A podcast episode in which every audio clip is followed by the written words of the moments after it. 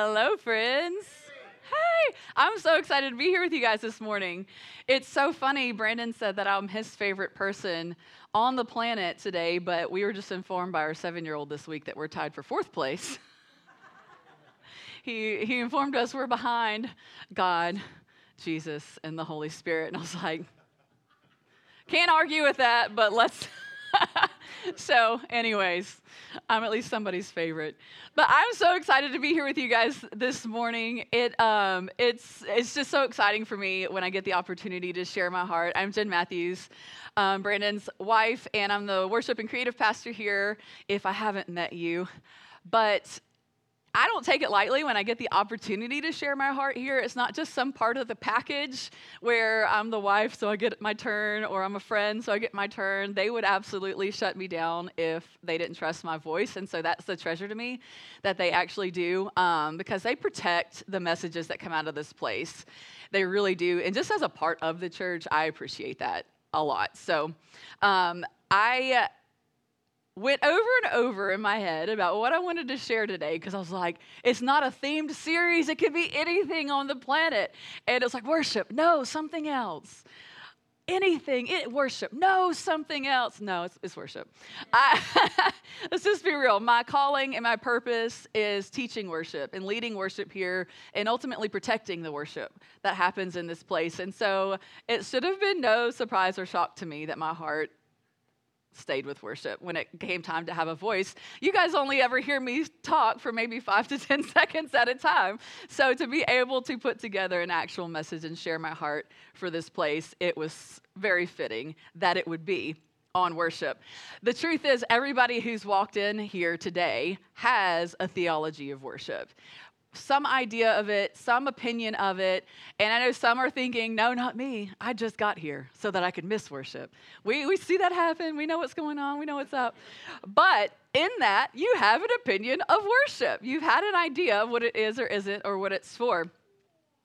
And um, sometimes that idea is right, sometimes that idea is wrong. And what we what we've end up doing in our whole really faith or anything in life, you believe some things because it's from the Bible, but then you believe some things because it's what you were taught or just opinions you've developed on your own throughout time. And it's been really interesting in the church lately, I mean, I'm sure it's existed forever, but it's super popular all of a sudden, this deconstruction phase. Have y'all heard of people deconstructing their faith? And it can be a very healthy thing to kind of strip down what you believe and figure out why. Why do I believe this? It was very healthy for me because I grew up just doing what I was told. So I didn't have a backbone in my faith. So when I stripped it down to figure out why and then reconstructed it based on the Word of God, it was a very healthy thing for me. Um, but I, am left to wonder sometimes how much, how many of us would really benefit from doing that with worship. Like, what does the Bible really say about worship, and what is just in my mind about worship? What are my just opinions about worship? I know for some of us, it's literally just a musical genre. Um, just a type of music, but that gives you the ability to say, I like it or I don't like it right? To some of us, it's the, the, the, memories of this one lady banging out the gospel hymns like on a piano, you know, sometimes accompanied by an organ doing the same thing, but, you know, half the notes are right, half of them are wrong, and we're just going to go to town. That's a memory of worship from the past for me. Um, for some of us, it's a buffer from you know church starts at nine, so I know I've got till about nine twenty to get in my seat and get my coffee like I like it. Uh, some for some of us, it's that buffer to be late, uh, but then for some of us, it's a time of just rest. It's a time of refreshing. It's a time where war is waged, um, and that is just a whole. Uh, so there's these two completely different opinions of where you could come in and see what you could see in this moment.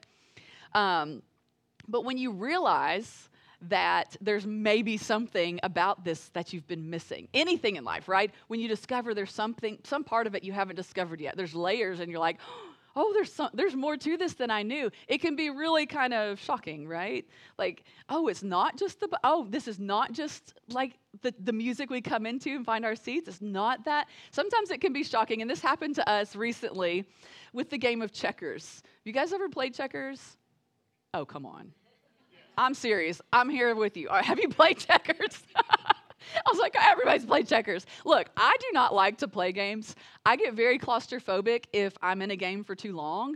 And so there are very few games that are on my list. And checkers is one of them because it's kind of fast. Uno's one, Connect Four, these things I can be like, okay, I'm out. Um, Monopoly does not, it will never exist in our house. If somebody teaches Asher, there's going to be instant heartbreak because it, it's not, it's banned from our home. Um, but recently, during a camping trip, we learned the real rules of checkers. How much how difficult could checkers be? Like that's why I like it. Well, it turns out there's an actual rule. One of the few rules of checkers is that if you are set up to jump somebody, does everybody know you tracking? To jump somebody in checkers, you have to do it. You have to do it. So, you know, it, growing up, if some if if I had to jump there and I could jump your guy, but I could see you could jump me back, or maybe you could jump two of mine, or steal my king, or I'm not going to do it, right? Like you're going to pass up, and you're going to take another turn. Well, the rules are you have to do it. So now there's strategy because I could choose to sacrifice one of my guys to be able to jump two of yours, and you can't do anything about it. I could choose to sacrifice one of my guys to steal your king or to get you out of that king spot to where I can get mine over there. And there's all this move, strategy now. It's still a quick, easy game, but now there's this whole other level. And the first few times I saw it, I was like, don't, don't tell me what to do with checkers. Checkers is the easy game I've known since I was a kid. Like, don't change it up on me. I was not happy with it at all. But the more I played it with this new mindset, Asher, our seven year old, mastered it first. So he was so proud of himself. And he was like, Mom, you've got to jump. You've got to jump. And it was just this whole thing. And I was like, but then the more I played it, the more I began to appreciate how much more fun it was to go, You didn't see that coming, did you? Gotcha. And he's like, oh, I got the most checkers. I'm like, yeah, but look now. And uh, so it became fun. It was still fast, it was still easy. So it took me a minute. I was aggravated to learn this new thing. And then you learn to appreciate the layer it added to the game, right? Worship.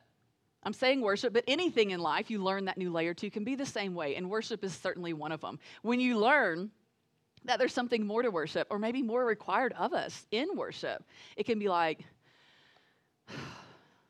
I really don't want to do that. I really don't like that. I really don't. But then the more you embrace it, the more you begin to just open yourself up to what God's called us to in this area of worship, the more you'll begin to crave it. And the more you'll begin to understand how close you can be to the Father when you just really take it for what it is and how He's instructed us to approach the subject of worship. And so, my hope this morning is that something triggers in you to just just just hunger for a little bit more of his presence a little bit more of him and who the power honestly and the presence that he's got available to us. So i'm going to pray for us this morning and then we'll dig in to some ways that worship is just the prescription for our lives. God we love you so much. I thank you for this morning, God. I thank you that you have gifted us with your word so that we can learn how to be close to you and learn how to know your heart God, I pray that this morning you would help us to engage with your Holy Spirit as you communicate to us. I pray that my words would just be your words, God, that the opinion of Jen would fall to the side and that only your words would be communicated this morning. And you help us all to be changed just a little bit more, to be just a little bit more like you, and to know you just a little bit better. God, we pray that you would anoint this word this morning. In your name we pray. Amen.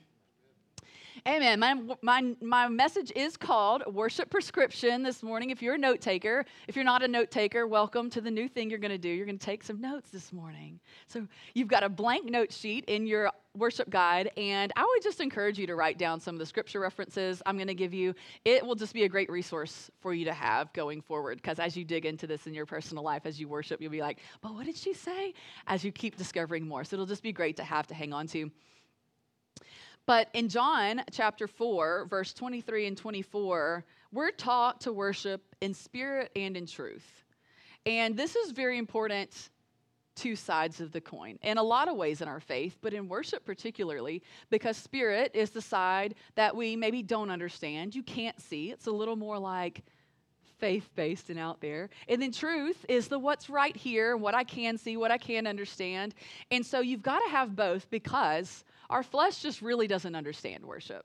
Okay? To walk in here and go, I'm singing to the God of the universe. It's like, nah, you're singing in a, build, a building in Shelby County, and this is it. Like, that's what our flesh could say. Our flesh could say these are just nice melodies with really pretty lights. Our flesh could say this is just a nice atmosphere. These are just my friends. Our flesh could dismiss this as just what it looks like. But if we do that, then it gives us the option in ourselves to engage with worship or not engage with worship. It gives us the ability to consume it as something enjoyable or to reject it. It gives us the opportunity to like it or dislike it.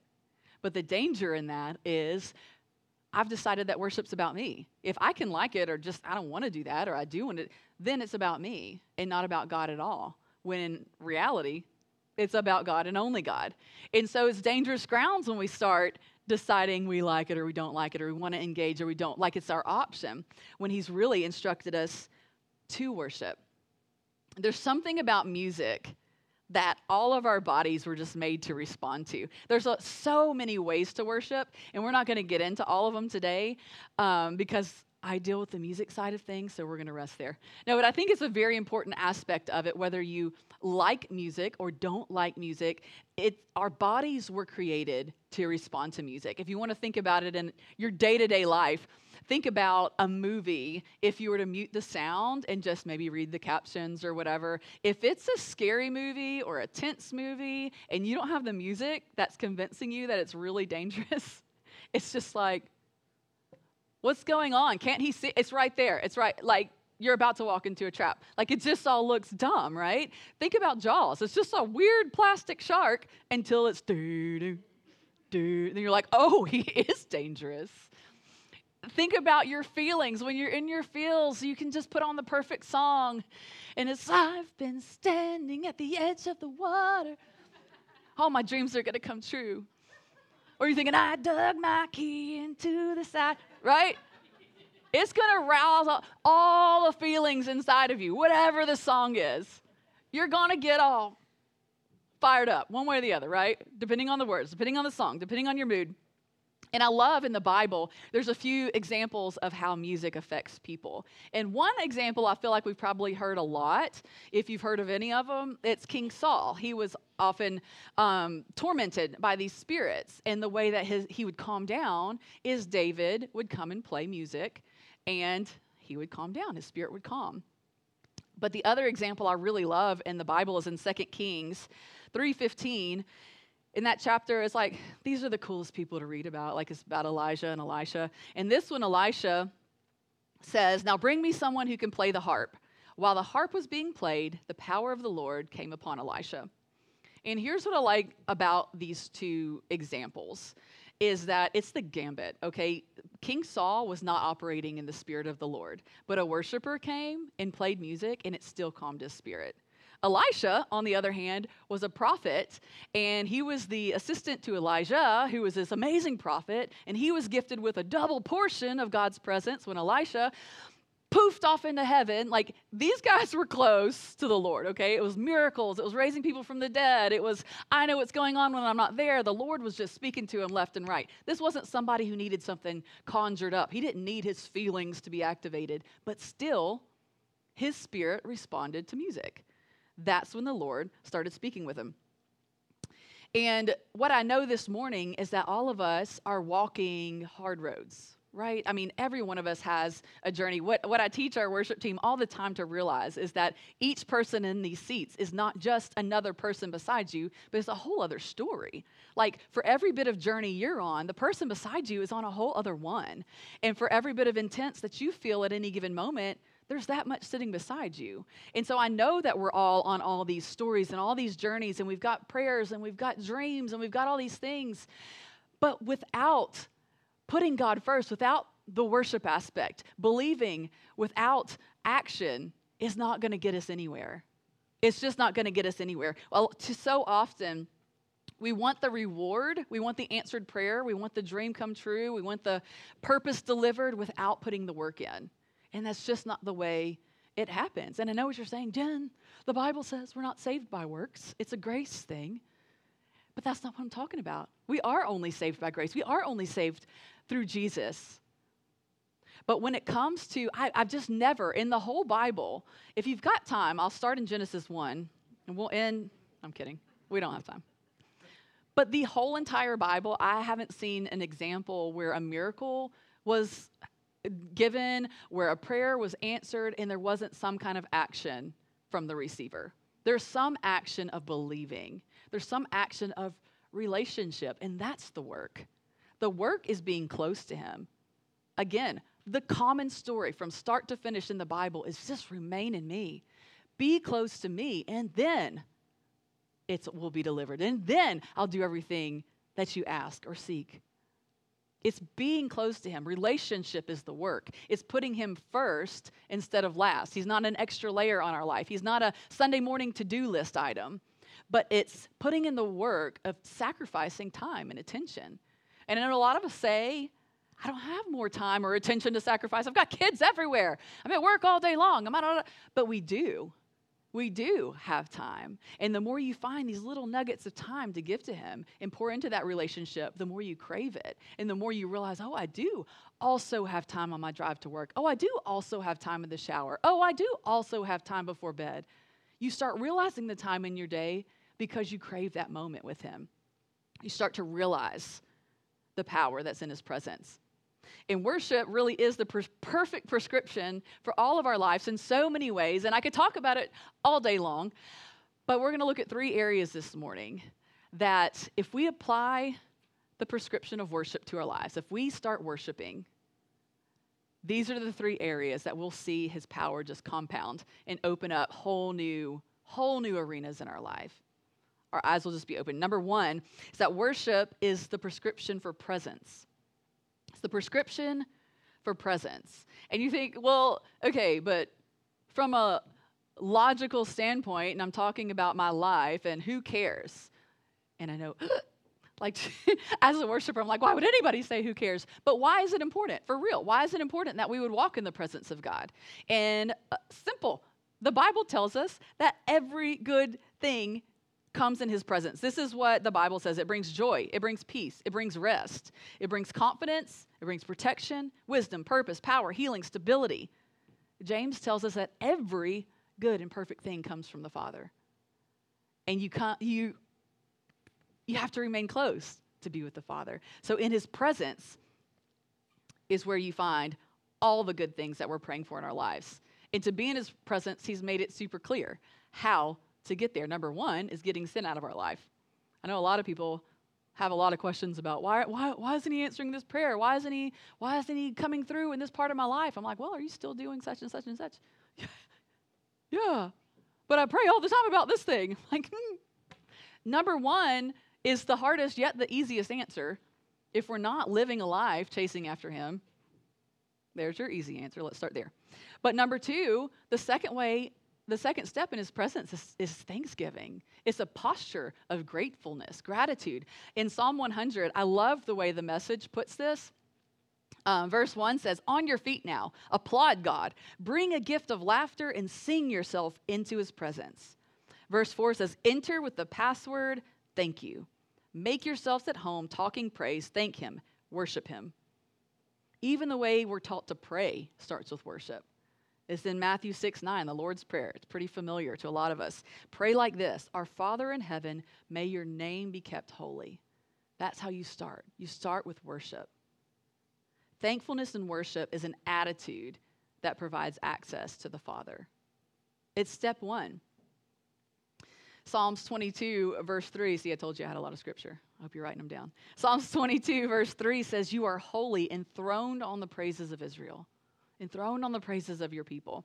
And when I think about this, our praises holding him up, sitting on a throne. I don't know what your vision of the Lord, but in my mind, he's giant. Like he's got to be. He created the universe. He does.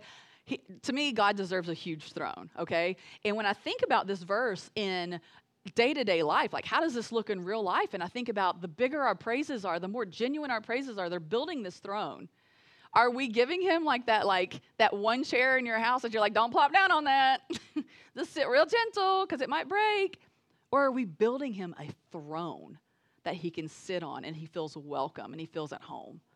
Are we asking to be in his presence, but providing him like this makeshift kids' table situation and say, but, but stay, but stay, but be with us while we sip our coffee and wonder what we're doing after church. You know what I mean? Like, this is such a small moment. What are we doing to make him welcome when I, knowing that our praises build his throne? The second thing is that worship is the prescription for privy. P R I V Y. Privy. This is not a word I use in conversation often, but it's the most perfect word here. Privy means like the inside scoop. It's an intimate thing. It's a it's information that's not meant for the general public. So if you're privy to something, you've kind of got like, you know the secrets. And here's why this is the perfect word. In 1 Corinthians chapter 2, verses 10 through 11, says that no one can know a person's thoughts except the person's own spirit. That's fair. You don't know what I'm thinking, so don't judge me. No, I'm kidding. But in the same way, no one knows God's thoughts except God's own spirit. Fair. But here's the thing we have received God's spirit so we can know the wonderful things that God has freely given us. So he's given us access to all the secrets, to all the insides of his heart, to his character, to the why behind what he does. I love this quote from Dr. Eddie Hyatt. He says, Someone has noted that when we pray, we are preoccupied with our needs. When we praise and give thanks, we're preoccupied with our blessings. But when we worship, we're preoccupied only with him. I mean, what else could be in your mind when you're worshiping the Father? When you're saying, God, you are holy, God, you are holy. Not thinking about anything else other than how holy the Lord is. So we enter into his courts with thanksgiving, and then we worship. And that's what brings us close. That's what makes that um, relationship just amplified. There's nothing like feeling close to the Father in worship. And when we plan our songs for Cultivate, there are so many good worship songs out here, out there. And if you want help with what to listen to on your day to day, we always keep a Spotify playlist linked on both our Facebook and our Instagram accounts. That's a great place to start. And there are so many great songs, but when we choose the songs that are going to be in here, they are really, really carefully considered. Because it's not lost on me that a lot of people's only time of worship is going to be in this room. And so I want our songs to be based on the Bible 100%. If there's one sentence that we're like, mm, I don't know, it's not happening because this is such a small, just valuable moment to me. And I want it stewarded well. I want it to be worth it to where if this is all the worship of your week, it was worth the time for you to sing the songs or even just read the lyrics. I know everybody's not like, I sang so loud today. That's fine. It doesn't have to be that. But if you even just read the words and let them sink into your soul, I want them to be a prayer that was worth your time. To where, if that's all that happens all week. I love this scripture in First Kings that kind of illustrates the difference to me in what people are looking for God's voice to be and what God's voice really is and why it takes relationship. It's 1 Kings 19, verse 11 through 12. It says, Go out and stand before the mountain. The Lord was talking to Elijah. And as Elijah stood there, the Lord passed by, and a mighty windstorm hit the mountain. It was such a terrible blast that the rocks were torn loose, but the Lord was not in the wind. After the wind, there was an earthquake, but the Lord was not in the earthquake. And after the earthquake, there was fire, but the Lord was not in the fire. And after the fire, there was a gentle whisper. And that is where the voice of the Lord's going to be. He's not going to be screaming at you. He's not going to be like, hey, hey, hey, worship me, worship me. It's going to be when we pause long enough to sit with Him that we hear His voice. And why does all this matter? Why does this prescription of privy even matter? Why does the inside? Because when you really know somebody, when you know their heart and you know their character and you know the why behind everything, then you can trust them. You don't operate in fear and anxiety anymore. You operate out of the fact that you can trust the heart of our Father. You say, okay, well, that's what you mean. Oh, uh, okay. I know you because you are who you say you are, and your word lays it out perfectly. And I've sat long enough with you to know the truth. And that's why that inside matters. So his presence matters to be close. Privy matters, the inside scoop, because then you can trust his heart. And the third thing is that worship is the prescription for purpose. So, presence, having him close, privy, knowing his heart and purpose, how we're going to walk out his power. His, so many times we want to see you know, the great things. We start down this road of worship and we're like, oh, now it's going to happen. All my purpose is going to be fulfilled and da da da da. But worship is one of those things that it's like if it's this missing link, it's missing link. The first and greatest commandment he's given us is what? To love the Lord your God with all of your heart and all of your soul and all of your mind. We're told that in Matthew. And the truth of, if you think of true love, real love, if that's our first commandment, and that's the most basic thing, why is he going to deliver on all this other stuff if we can't even show his love? When I think about being married, it's true love. Okay, we're going to celebrate 15 years of marriage in December. Yeah, and we're still best friends. We're still very in love, all the things. But what would happen if I never showed Brandon that I loved him? He'd be, you know, there wouldn't be a lot of confidence in our marriage. He'd probably be like, oh, I guess she still does. We probably wouldn't have one at all. But over 15 years, that amounts to a lot of hugs that amounts to a lot of kind words. That amounts to a lot of quality time. It amounts to gifts. It amounts to children. There is parts of relationship where you show love. And that's how somebody knows that you really, right? It's got to have an expression. I can't just say it and then walk away. And it's the same with our worship. When it comes to how true love elicits expression with our relationship with the Father, it's worship. It's saying, God, I love you so much. It's that expression of worship.